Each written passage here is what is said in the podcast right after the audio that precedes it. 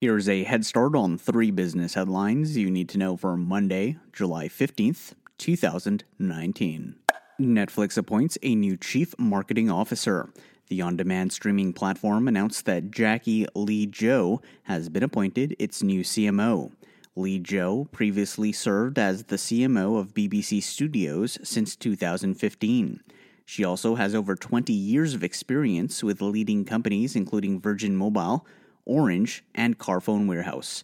She's expected to begin her role in September of this year.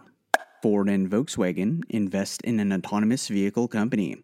The automakers announced that each company will be investing in Argo AI, an autonomous vehicle platform company, at a valuation of more than $7 billion. The move will enable both automakers to integrate Argo AI's self driving system into their own vehicles.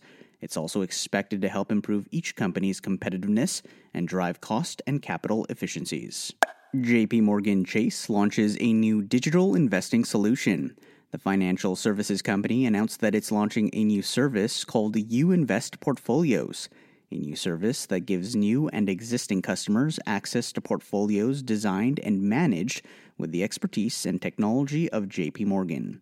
The new service also provides access to equity research on over 1,200 U.S. companies, investment tools, and content. That's your head start for the day. Now go ahead and make today amazing.